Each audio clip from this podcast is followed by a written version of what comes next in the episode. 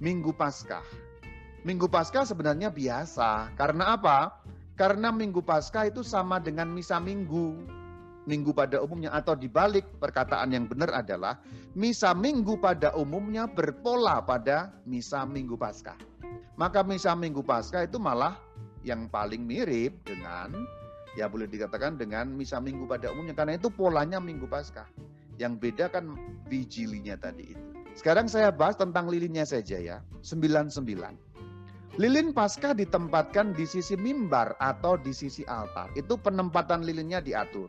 Jadi boleh di sisi mimbar. Ini sebenarnya terjemahannya harusnya ambo ya. Karena di sisi ambo. Kalau mimbar itu kan hanya tempat ngomong biasa, tapi ini ambo untuk pewartaan sabda Tuhan, bukan sekedar mimbar. Tapi ambo itu mimbar untuk khusus firman Tuhan, itu ambo ya. Bisa juga dekat altar. Jadi dekat altar boleh, dekat tempat bacaan boleh. Lalu dinyalakan sampai kapan? Pentakosta. Jadi lilin Paskah itu sampai Pentakosta karena menandai masa Paskah.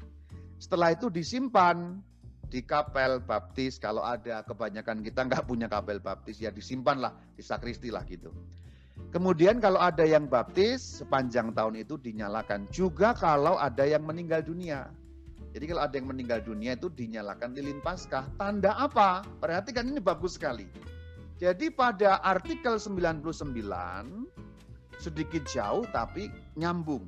Jadi ngomong tentang misa arwah tetapi sambungannya dengan Paskah. Saya bacakan teksnya saja.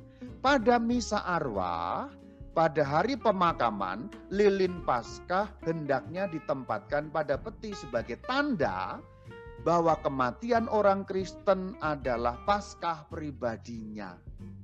Maksudnya apa ya? Ini mati seperti Sang Kristus wafat, nanti ikut bangkit bersama beliau bangkit. Jadi kematian itu kita itu ikut Sang Kristus seperti Sang Kristus wafat, nanti kita ikut bangkit seperti beliau bangkit. Catatan ini terjemahnya pakai kata Kristiani. Ya itu ya, itu yang saya klarifikasi di apa YouTube kemarin. Harusnya terjemahnya kematian orang Kristen ya. Ini malu-malu pakai kata Kristen, padahal ya nggak apa-apa.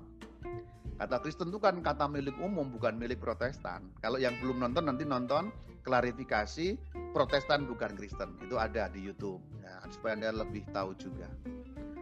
Dikatakan di luar masa Paskah, lilin tidak boleh dinyalakan.